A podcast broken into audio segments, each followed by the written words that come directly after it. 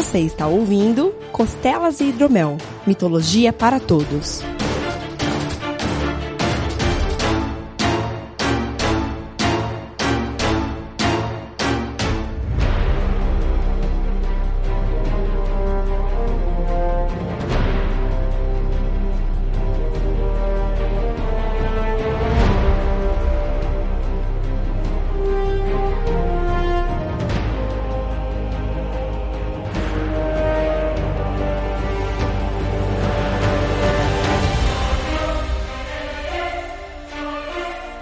Saudações mitológicas, meus caros! Bem-vindos a mais um Costelas e Hidromel, seu programa sobre mitologia. Eu sou o Guilherme Vertamati e espinafre é o escambau, o que dá força é o mingau.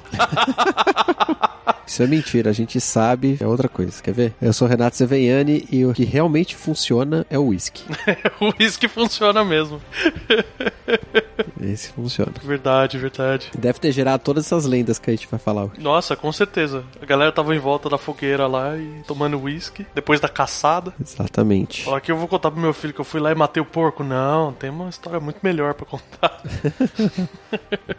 e então é isso, meus queridos. Hoje a gente vai voltar a um assunto que muito me agrada e que foi recentemente pedido no Twitter também. O pessoal sempre fala para voltar com mais lendas celtas. E a gente pegou alguns contos do folclore escocês para trazer para vocês dessa vez. Uhum. É interessante que, como qualquer lugar do mundo, né, você tem algumas lendas, alguns contos que eles são totalmente feitos para passar uma tradição e para ensinar os mais novos alguma coisa, algum comportamento relevante para aquela sociedade e tudo mais. Sim. E às vezes é explícito, às vezes não, mas sempre tem uma moralzinha no final dessas lendas. Tem a, a lição ali para tomar, não é simplesmente para diversão ou simplesmente para contar ensinar sobre os deuses, vamos dizer assim. Uhum. Culturalmente a gente acaba chamando de fábula e acho que o maior expoente das fábulas é o Êxopo, aquele grego que criou aquele monte de fábulas com animais. Uhum, sim. Sempre assim os nomes, tipo o leão e o rato, o homem e o burrico. São os nomes simplórios e funcionais. O objetivo é mais importante do que todo o resto, né? Você nunca sabe a cor do cabelo do personagem nessas fábulas. Uhum. Não é esse que é o ponto relevante. E é interessante assim que, como eu falei, algumas são explícitas, né? A do Êxopo costumam ser mais explícitas, até um dia a gente vai acabar abordando elas. Mas as fábulas escocesas, elas eram conhecidas porque elas têm duas morais normalmente. Uma moral é mais óbvia, mais prática, do tipo coma direitinho ou não saia à noite sozinho, umas lições bem pragmáticas assim, só para sobrevivência das crianças. E era interessante porque ao mesmo tempo eles traziam para os adultos uma lição de moral, de convivência mais profunda. Então,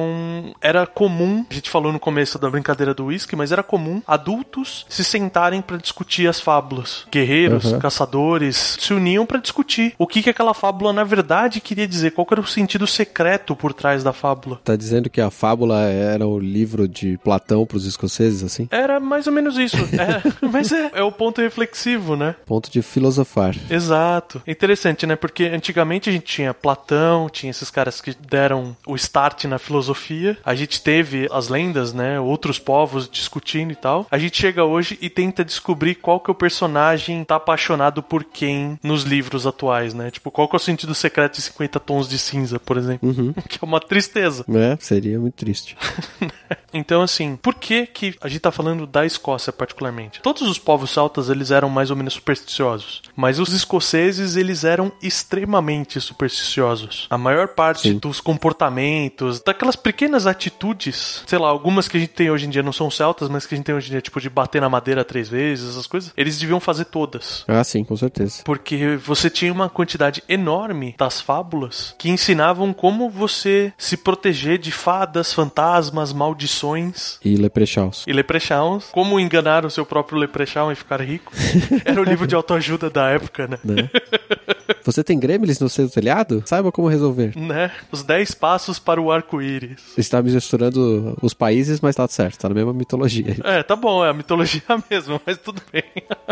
A grande vantagem era que, por eles terem esse monte de superstições, eles acabavam tendo atitudes higiênicas, muitas vezes, e atitudes que garantiam a segurança daquela família, daquele povo. Uhum. Então você tem registros assim de tipo lendas que, sei lá, pra não atrair um certo tipo de fada, você tinha que enterrar os restos de comida. Você não podia simplesmente jogar. Então isso trazia higiene para casa. As pessoas viviam mais por causa disso, só que em vez de elas pensarem que elas estão vivendo mais porque elas estão mais saudáveis, é porque a fada não veio atraída pelo cheiro da comida podre empestear a casa, vamos dizer assim, né? Uhum. Infernizar a vida deles. É, faz sentido. E eles melhoravam o solo com isso também, olha só que bonito. Sim, alimentando o solo, acabava. Por causa de uma coisa lúdica, você tinha ganhos reais, factíveis. Sim. Inclusive, a gente falou das Amazonas no outro cast, como elas, as mulheres eram maltratadas e tal. As mulheres celtas normalmente eram melhores tratadas do que as gregas e romanas. Aham, sim. E vários dos motivos era que tinha diversas fábulas em que uma mulher maltratada ela podia conseguir a empatia de um ser divino, de uma fada, de um fantasma, alguma coisa que ia protegê-la e ia ferrar o marido. Então os maridos eram criados para tratarem melhor suas esposas, tratarem melhor dos filhos. Uhum. Eu acho muito bacana como a sociedade ela é pronta a partir do lúdico. Eu acho que desde o começo isso é a coisa que mais bonita na mitologia é, é isso, assim, a quantidade de coisas proveitosas e bacanas que a gente vê dentro de um conceito completamente lúdico e não intencional até muitas vezes. Sim, entendi. Faz sentido. Bom, o interessante dessas lendas escocesas que a gente vai contar é que elas são bem simples e algumas delas terminam sem muito alarde, assim, né? Uhum. Então, a primeira que tem é uma com um nome bem difícil,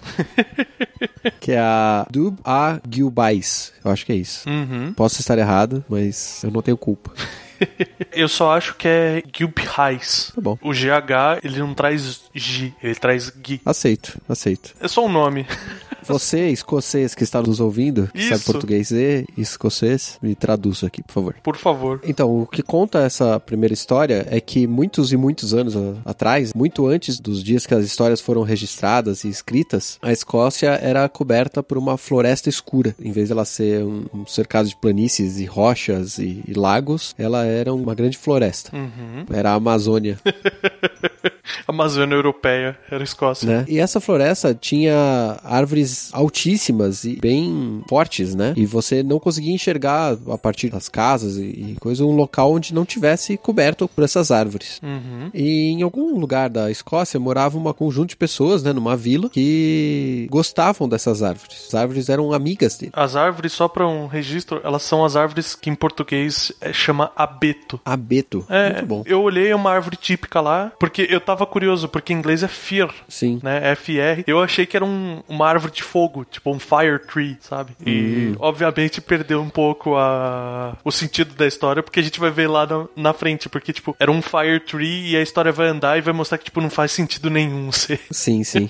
Pra quem quiser imaginar aí, essa árvore é basicamente um pinheiro gigante. É. Uma árvore de Natal gigante. Bem fininha, mas ela tem um- uma copa em forma de cone, com a ponta mais fina e a base mais larga. Uhum. É mais ou menos isso. Coloca várias uma do lado da outra, você não vai enxergar nada mesmo. Exato. Continuando, né, esse, essa galera que era amiga das árvores vivia bem ali, né, e estava contente em ser protegido dos ventos, né, porque essas árvores não deixavam os ventos que vinham do mar passar. E os ventos ali naquela parte da Escócia são bem frios e bem fortes, então seria um problema se essas árvores não estivessem ali para protegê-los. Gera um efeito estufa lá embaixo. É. Bacana. E eles eram, essas árvores, né, elas protegiam toda a fauna do local, os animais, e também, obviamente, forneciam a base, né, do tronco da madeira tal, para poder esquentar a casa dos homens. Uhum. Então elas eram amigas até a hora que eles tinham que cortar elas fora pra botar fogo. Elas se doavam pra humanidade.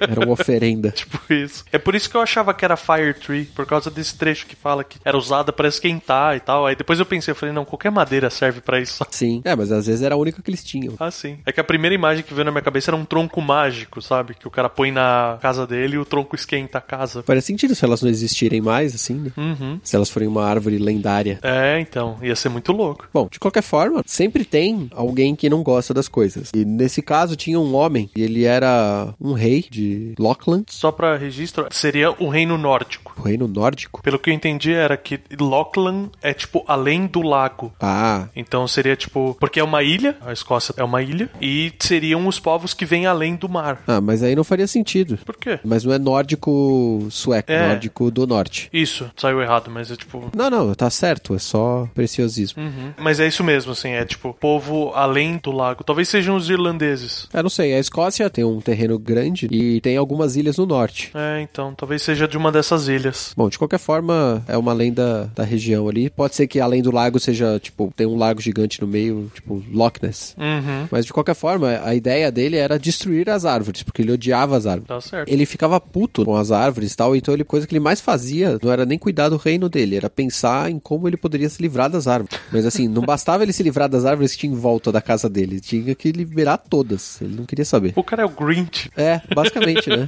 Bom, de qualquer forma, ele tinha uma filha e essa princesa ficava observando o pai, né? Se movendo de um lado pro outro, resmungando que ele queria que as árvores fossem embora, que elas não existissem. Eu não sei porquê, ele queria fazer o quê? Ver o mar? Ver o outro lado? Ver a Escócia? As árvores estavam tapando a vista. Preguiçoso, velho. Cata o cavalo e dá um rolê, mano. É tipo quando você compra um apartamento de frente pro mar e dois meses depois da entrega tem um lançamento de uma obra que vai surgir na frente do seu prédio. É, puta, vista para o mar, aí sobe outro empreendimento. Parabéns. Exato, exatamente. Bom, de qualquer forma, a filha percebia que o pai estava infeliz e tal, né? E ela queria ajudar. O pai explica pra ela que ele tá infeliz por causa dessas árvores, que ele gostaria de destruir todas as árvores da Escócia. E a princesa fala assim: tudo bem, eu vou resolver essa parada. Ela pediu permissão pro pai, né, pra partir nessa missão de destruir as árvores. E ela foi encontrar uma bruxa, porque ela precisava que a bruxa desse mobilidade para que ela atingisse as árvores, pudesse chegar na- em todas as árvores rápido. Certo. E aí a bruxa transforma ela em um pássaro. Mas ela era um pássaro lindíssimo, extremamente branco, assim, claro, as penas lindas, lisas, brilhantes, Uhum. representando essa realeza dessa princesa. É só realeza, porque de pureza essa mina não tem nada. Não, Ela é- tá saindo pra destruir tudo. Não tem pureza nenhuma nisso. Não, não tem. E aí ela passa voando, né, pelas planícies e começa a chegar nas árvores, né? Entra pela floresta, né, e começa a sobrevoar e verificar como que ela poderia resolver esse problema. E pra ajudar ela nessa missão, a bruxa tinha entregue pra ela uma varinha mágica. Certo. O que é mais curioso é que nessa lenda conta que essa varinha estava presa embaixo da asa dela. Eu não sei como isso seria possível, Eu imaginei tipo um avião de combate. Né? Porque a, a varinha pra pôr fogo nas coisas é tipo, ela vai sobrevoando e vai cuspindo fogo a varinha, assim, vai, tipo, Pode ser, pode ser, seria legal. É. Mas aí teria que estar no bico, né? Que na frente ela mergulha assim já. É, então. Tô falando que ela é nórdica, com certeza tá tocando Cavalgada das Valquírias no fundo quando ela faz isso, cara. E aí ela foi até a costa oeste da Escócia e começou o trabalho dela por lá. Então ela apontava a varinha para as árvores e essas árvores pegavam fogo imediatamente, queimando, né? E ela ia botando fogo nas árvores, aquela cinza do fogo se espalhando pelo céu e ela voando por entre as cinzas e tacando fogo em mais árvores, tudo coberto de cinzas e fogo. Isso foi fazendo com que as penas dela fossem sendo manchadas por essas cinzas, né? Por esse fogo, por esse calor. E ela foi ficando cinza, mais escura, algumas manchas, até que em certo ponto ela ficou completamente coberta por essas cinzas e virou um pássaro negro em vez de um pássaro branco. Sim. Esse pássaro, que os escoceses dão o nome, esse pássaro negro, né, de Fear Black, que é Fear é a árvore e o, o Fear escuro, porque é quando ela queimava essas árvores, né, eles deram um nome relativo. O abeto negro. E o nome da lenda é o nome desse pássaro em escocês, que é o do Agilbais. Uhum. É um poder muito mais legal do que o canário negro, cara. Porra, ficar gritando, Cara, muito melhor ela sair pondo fogo nas coisas. né? Mas ela derrubaria as árvores e continuaria branca, no grito. Verdade, ó, ia ser mais eficiente. E ela continuou, né, voando e tacando fogo nas árvores, voando e tacando fogo nas árvores. E aquele povo que gostava das árvores estava muito incomodado com isso, porque os animais perdiam sua cobertura, sua proteção, os homens paravam de ter a madeira para poder aquecer suas casas no inverno, o vento e a chuva começavam a atingir as vilas, porque eles estavam perto da costa e as árvores não faziam mais essa barreira protetora para eles. Então a vida deles estava se tornando um problema. E aí eles precisavam resolver, né? Um grupo de homens dessa vila, né, se preparou para que pudessem abater esse pássaro Certo. e resolver o problema deles. Mas isso não era fácil, né? Porque ela era um pássaro muito ágil, muito difícil de pegar ela. E ela tinha uma varinha, né? Uhum. Era um flamethrower voador, né, cara? Não tem muito Sim. que ser fácil de capturar um bicho desse. Sim, sim. Os moradores, eles apostavam que esse pássaro pudesse ter um coração mole, digamos assim. Tivesse uma doçura dentro dentro do, desse peito negro do pássaro, né? Que fizesse ser mais fácil se aproveitar dessa fraqueza do pássaro e derrotá-lo. Uhum. Certa vez, um rapaz que morava na vila próxima ao lago Brum, Lochbrum, Uhum. criou um plano e aí ele começou a colocar esse plano em prática assim que ele acordou. Ele passou o dia trabalhando no seu estábulo Uhum. e aí ele começou a coletar as mães de todas as espécies que ele tinha disponível ali na região dos animais, deixando todos os filhotes desprotegidos e largados. Então eles ficavam lá gritando, berrando, chorando, fazendo os sons todos que eles fazem, só que querendo serem amamentados ou cuidados por suas mães. Que é um conceito interessante, né? Como que você quebra o coração de uma mulher, né? Você faz ela escutar um monte de filhotes se lamentando. É, ele apostou que isso ia acontecer, né, cara? Ele deu sorte. É, deu sorte. E na fábula eles gastam bastante tempo. Eles gastam um parágrafo gigante falando todos os animais que ele foi tirando a mãe. Sim. Listando os animais, é tipo a Arca de Noé. assim. A Arca de Noé é mais legal. Eu tinha pensado em Ronald McDonald, tá ligado? Faz mais sentido, é escocês, né? É, então, Ronald McDonald tinha uma fazenda, ia, ia, ô. Aí ele tirou a cachorra, tirou a vaca, tirou a ovelha. Assim foi. Ai, ai. Bom, de qualquer forma, com esses animais todos berrando, etc., ele considerou, né, que o pássaro se convalesceria de pena, teria pena desses outros animais e iria ali pra observar ou pararia de destruir as árvores, alguma coisa nessa linha, né? E ele deu sorte, porque não demorou muito e o pássaro conseguiu ouvir esse lamento desses filhotes e ela desceu até o chão pra poder resolver o problema. Tinha uma varinha mágica, né? Sim. Ela entendeu errado o termo acalentar os filhotes, né? Chegou com lança-chama dela É. pra resolver o problema. Já que estão todos ferrados mesmo, vou fazer um churrasco, é isso? tipo, não se preocupe, eu vou acalentar vocês.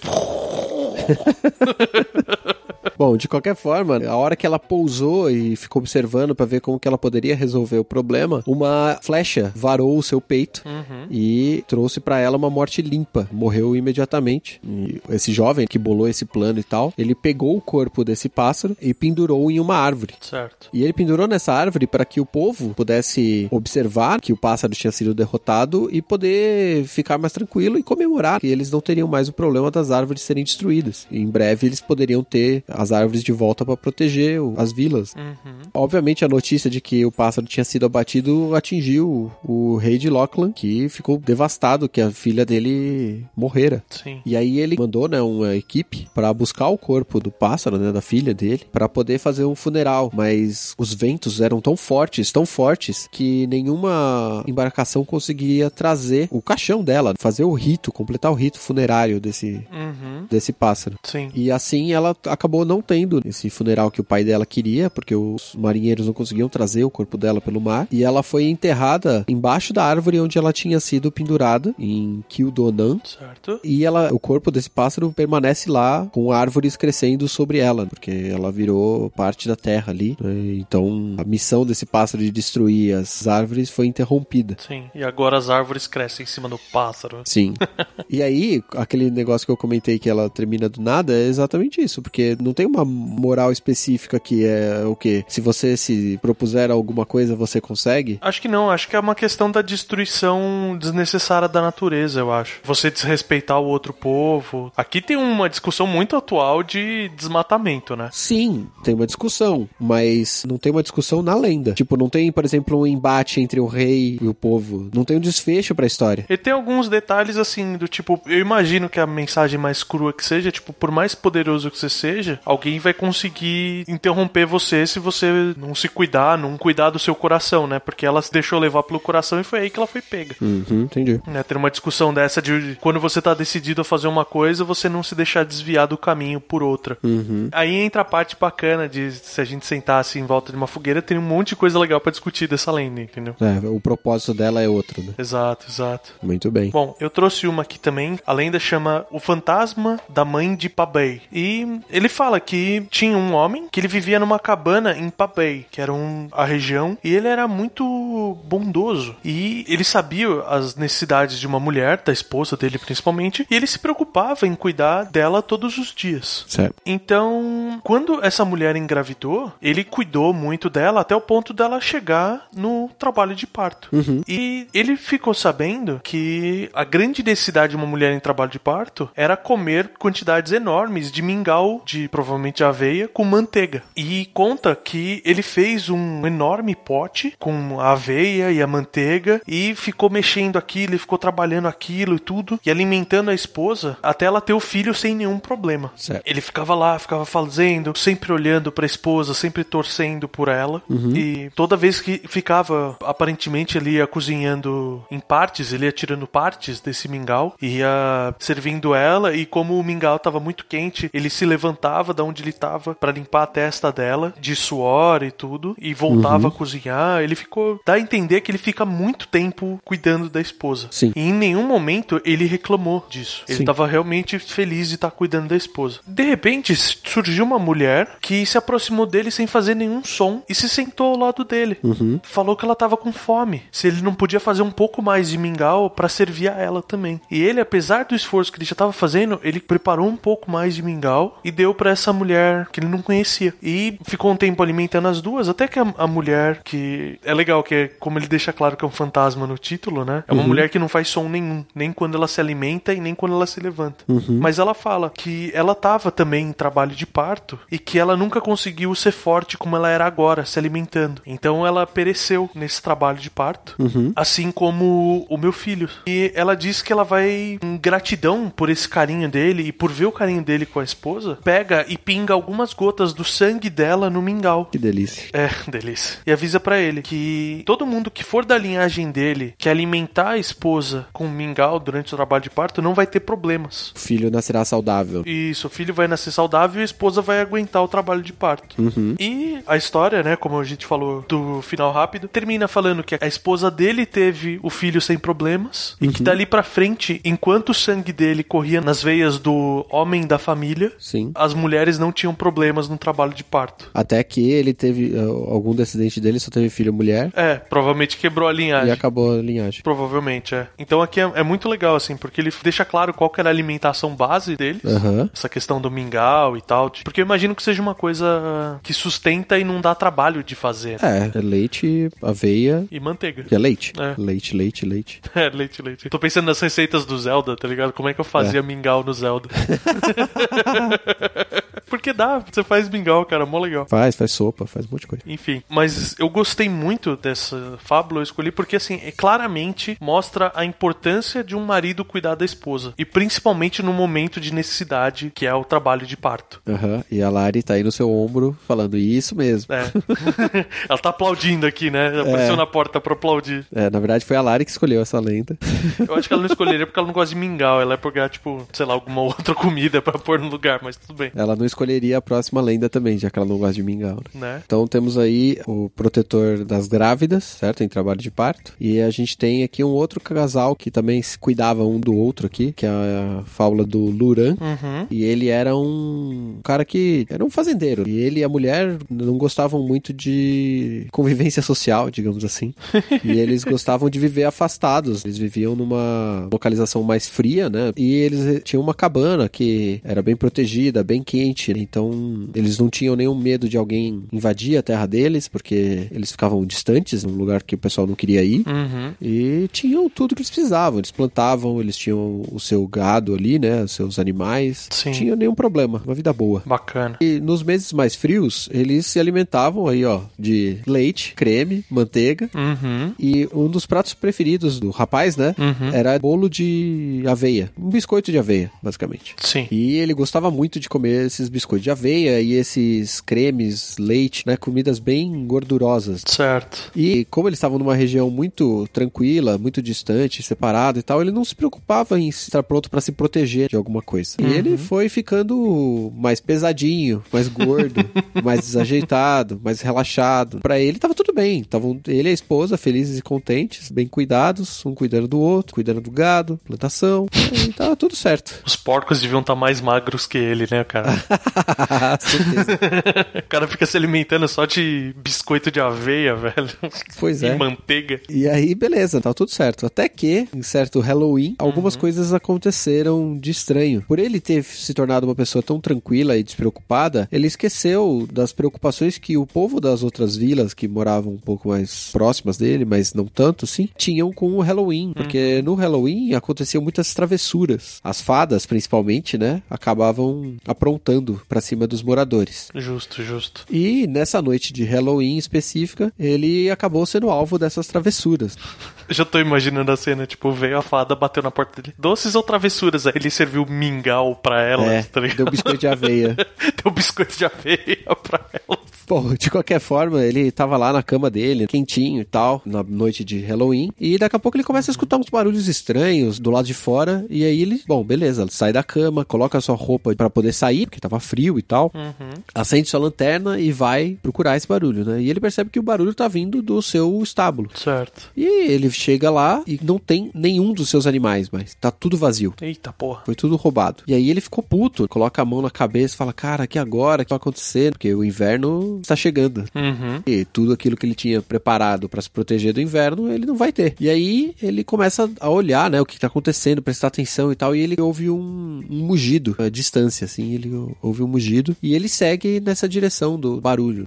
E aí ele vê que todos os animais estavam no topo de uma colina e eles estavam presos e tal por conta de umas fadas.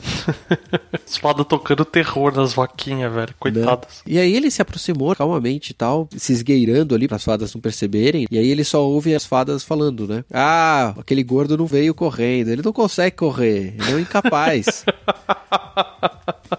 E aí eles falam, ah, se o pão dele pelo menos não fosse tão duro, Uhum. o bolo de aveia dele lá, né? Mas aí não, ele só fica se alimentando daquele creme, aquela porcaria gorda lá, um monte de gordura.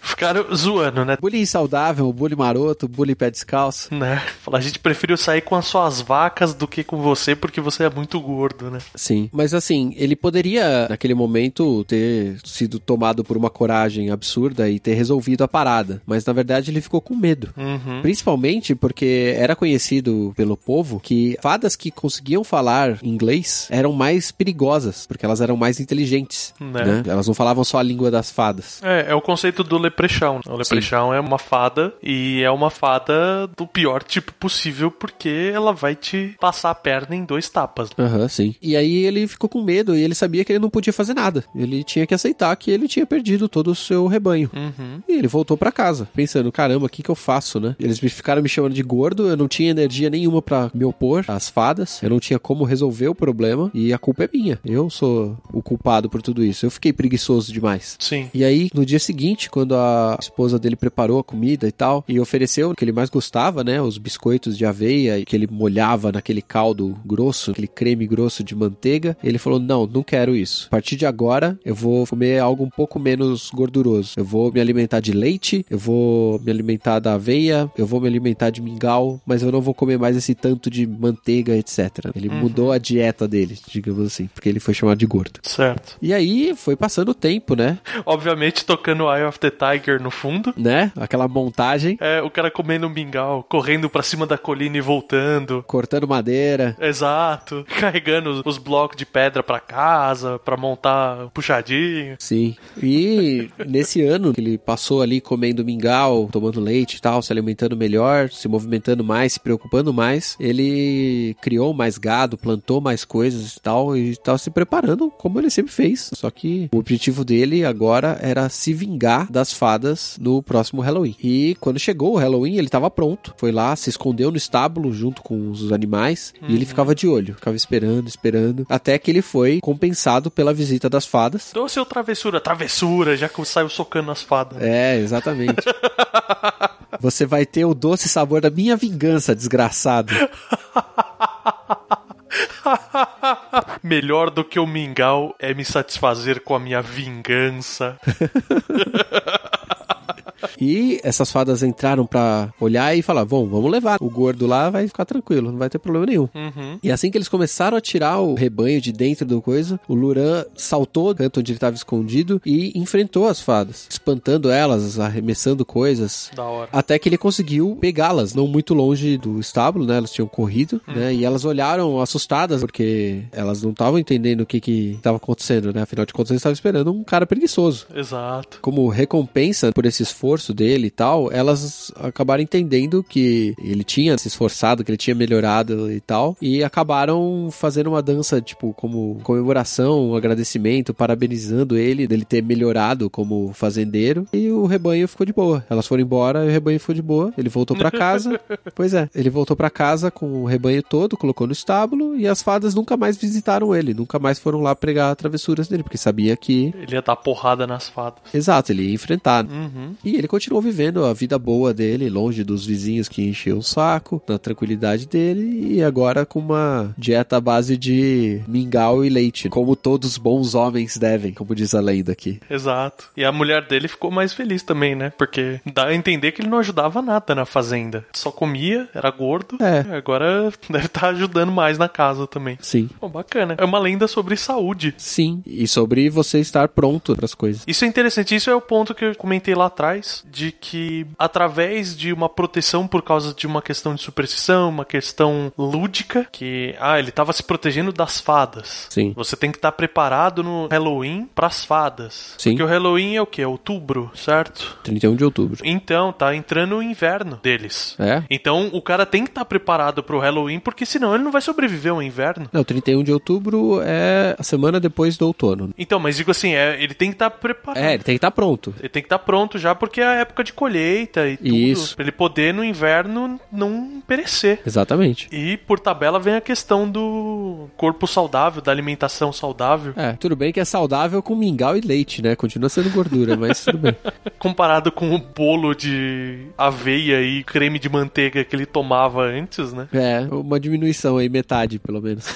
então, você tem uma redução aí. Muito bom. A questão é a seguinte: você tem que se alimentar bem e tudo mais. Uhum. E a melhor maneira que você tem de aprender a se alimentar é olhar a sua caixa de spam nos e-mails e ver as receitas pra emagrecer, velho. Não, cara. Não. Aumente seu pênis e colha sua barriga, cara. É isso que o- os e-mails ensinam. O Luran andava pela vila levando as suas coisas, né? E tinha um adesivo. Quer emagrecer? Pergunte-me como. É isso? exatamente, exatamente. tá bom.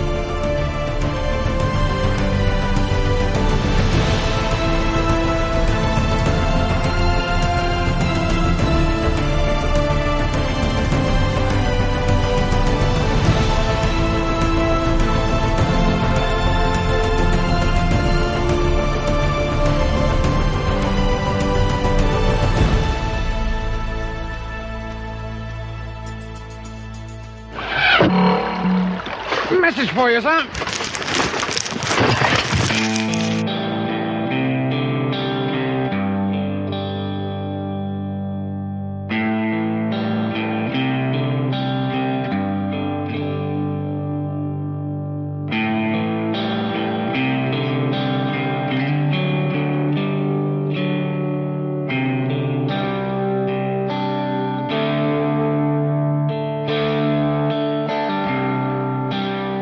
Saudações, meus caros. Sejam bem-vindos a mais uma leitura de comentários. E dessa vez ele está de volta aqui comigo. Estou com o Renato Sevenhani.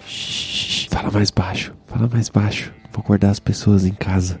né? Tem duas portas fechadas entre eu e a minha filha. Vamos ver se se mantém, né? O meu escritório é parede com parede com o quarto. Então, assim, Fudeu, né? total. Mas, meus queridos, se vocês quiserem entrar em contato com a gente, acho que a maneira mais fácil é via os próprios posts. Exatamente. Tanto no Meia Lua quanto no Deviante. Que coisa maravilhosa. Ai, que Temos delícia. dois sites agora, cara. Nós viramos o Power Ranger amarelo do Deviante. Coisa bonita, coisa bonita. E bonito pra eles também, porque agora a gente é obrigado a não atrasar mais, né? e eu- a gente ficou muito feliz e abismado com a quantidade de comentários que a gente teve. Sim, nunca tivemos tantos. Nunca, Nunca na história desse podcast, desde que a gente trabalha nessa empresa vital aqui, nunca presenciei isso. nessa taverna vital.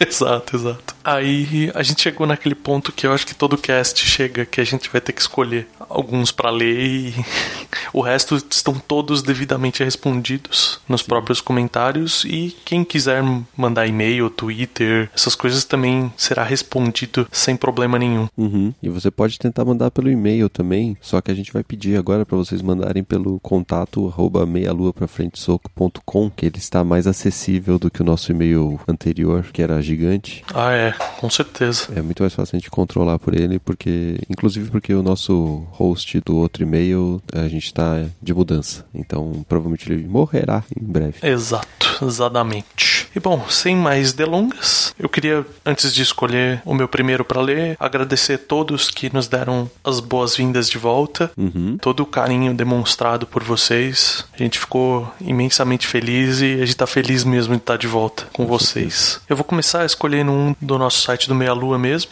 Eu vou ler um comentário do Thiago Sartivida. Sartivida, não sei exatamente como eu ler seu nome, mas ele começa com: Fala pessoal, que bom que esse grande ato deu uma pausa.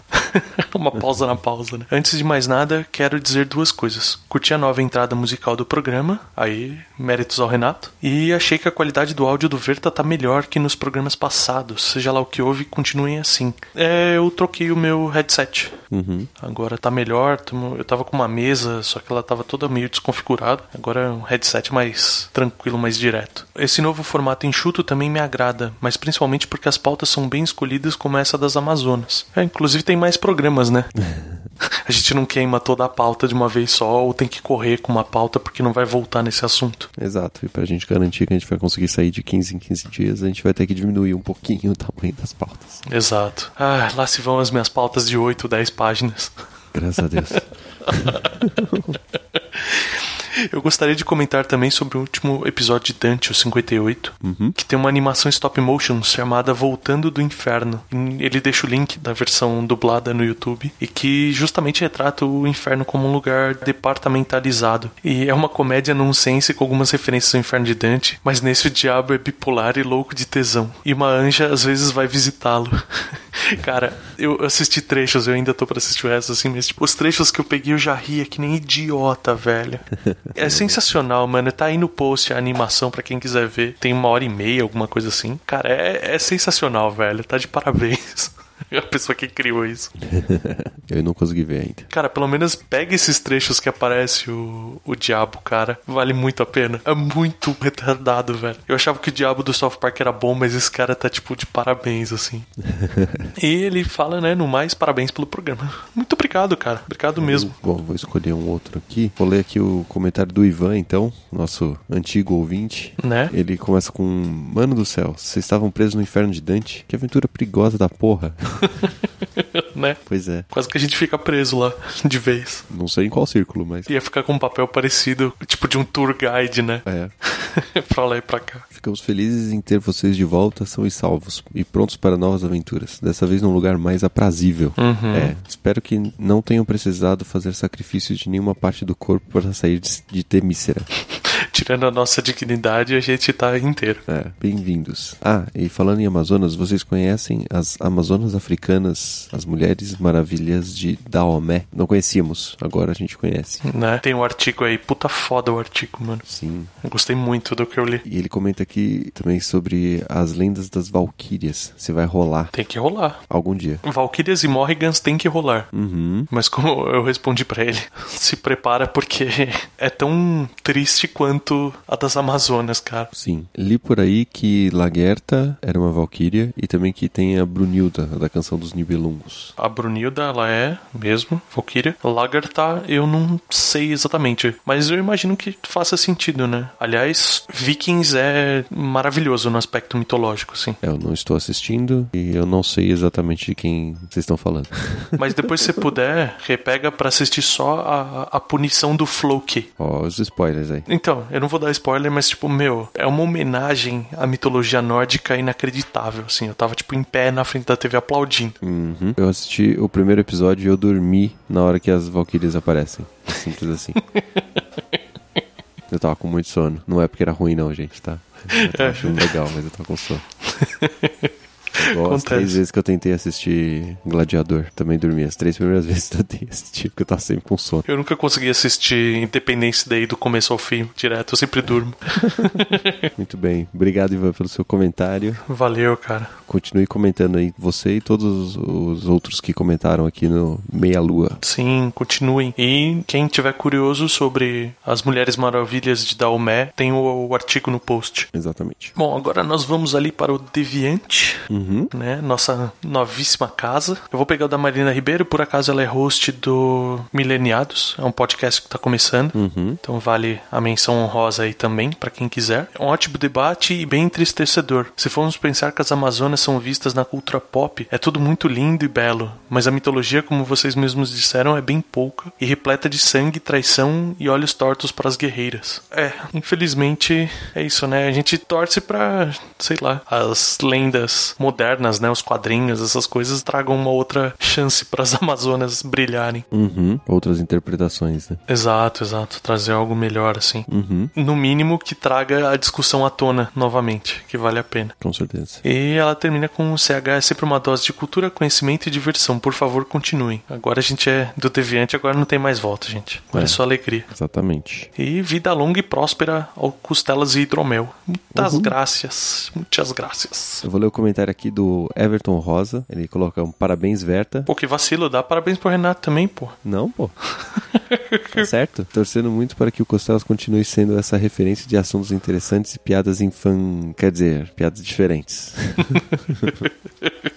é por isso que eu acho que ele não agradeceu a mim.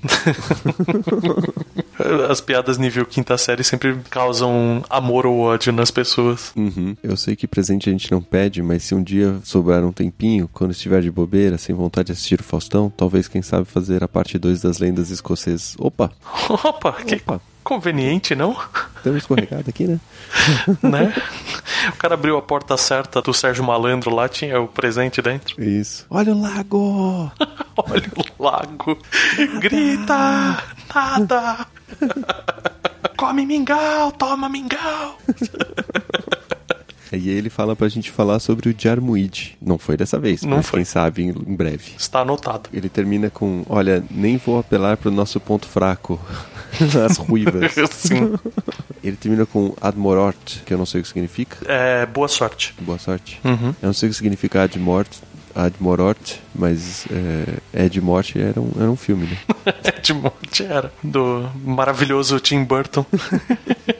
Mas é só boa sorte. Então tá bom, muito bem. Muito legal, gente. Então ficamos por aqui hoje. Todos os outros comentários não deixem de fazer, todos eles estão respondidos nos posts. Sim, e você pode entrar em contato com a gente também pelo Twitter. Sim. Tem o Twitter do Verta, G Vertamate, tem o meu, que é o arroba Setsunario. Tem o Twitter do Costelas, que a gente olha um pouco menos frequente, porque tem que ficar mudando a conta e aí a gente esquece, Ah, mas agora eu coloquei no meu celular, agora chega notificação pra mim, então podem entrar também. que é o arroba CEHcast. Exatamente. E tem nossa página do Facebook também, se vocês quiserem curtir lá, a gente posta por lá também, certo? Uhum. E dá pra vocês comentarem por lá também, a gente só não leu nenhum comentário de lá ainda. O Renato vai responder pra vocês lá, tá? Porque eu não entro no Facebook.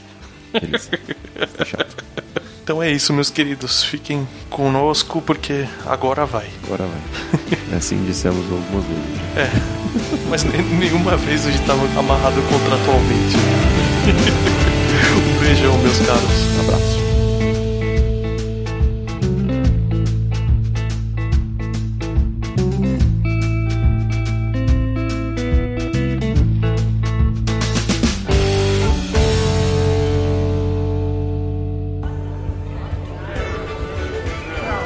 Senhores, desejam mais alguma coisa? Eu quero mais costela. Eu quero mais hidromel.